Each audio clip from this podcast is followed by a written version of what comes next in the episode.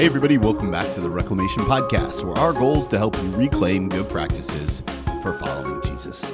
If we haven't met yet, my name is Tony, and I'm your host. With over a decade in the local church, I care deeply and passionately about helping you connect with Jesus in practical ways.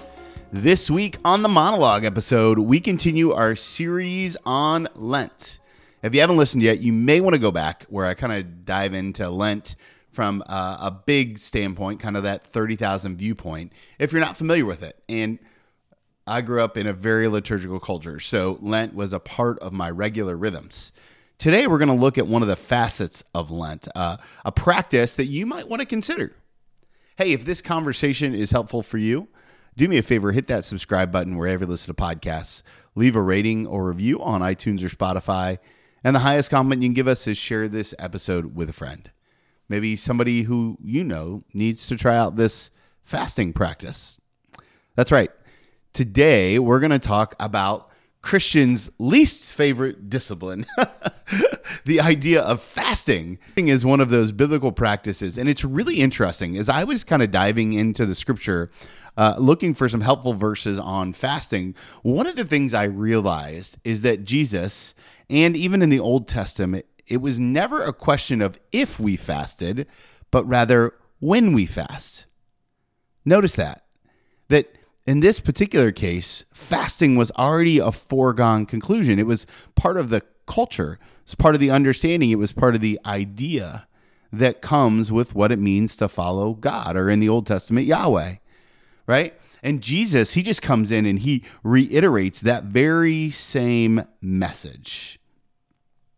So, what is fasting? Well, I found a great definition on BibleLyfe.com.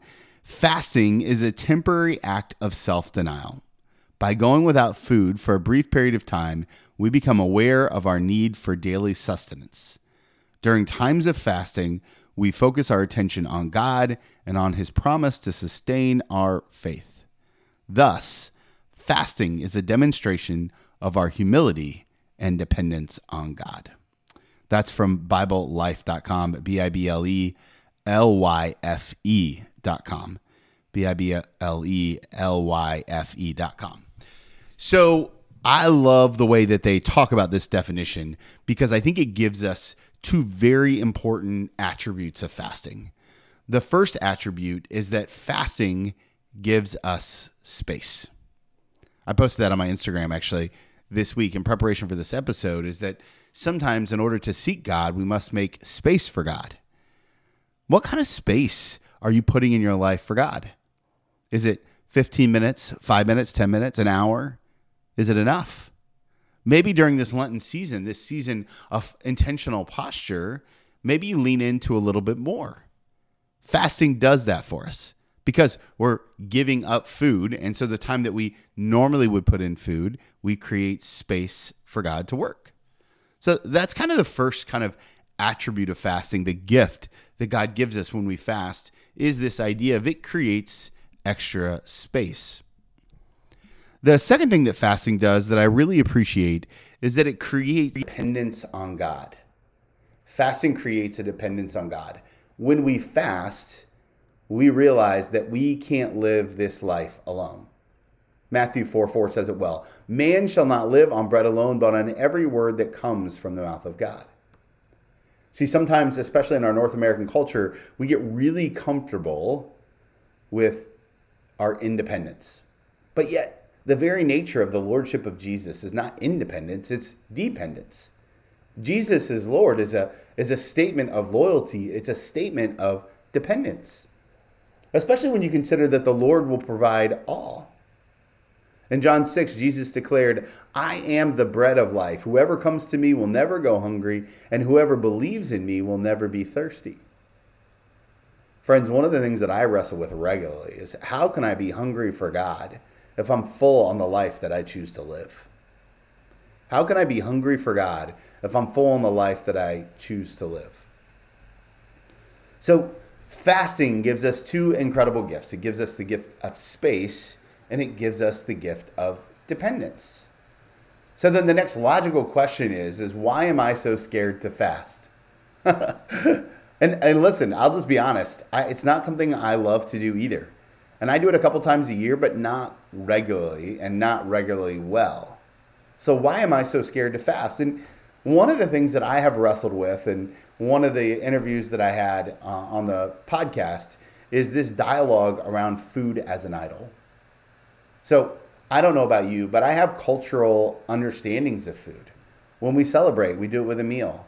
When we mourn, we do it with a meal, right? I, mean, you've probably been in a church that's got this incredible funeral ministry team where you call them and 35 casseroles show up on a moment's notice. What we've done in our culture is we've created food as a way to make us feel better. And that, in its essence, is a little bit a form of idolatry right? Because if I'm not getting comfort by God, if I'm getting comfort by something else, then all of a sudden I've let something else take the place of what God's role in my life is supposed to be. So, how do we fast? And, and my very first part is just super practical, and that is is go slow. Right? Don't don't try to do a whole week fast. Maybe just fast for breakfast, fast for lunch. Pick one meal or two meals. Work your way up to a whole day. Now, Matthew 6 has a very interesting piece of scripture about fasting. It says, When you fast, do not look somber as the hypocrites do, for they disfigure their faces to show others they are fasting. Truly, I tell you, they have received their reward in full. But when you fast, put oil on your head and wash your face, so that you will not be obvious to others that you are fasting, but only to your Father, who is unseen. And your Father, who sees what is done in secret, will reward you. In other words, um, what we learn in this verse from Matthew is that our call to fasting is one, it's again a foregone conclusion, and two, we're called to be joyful in this act of dependence.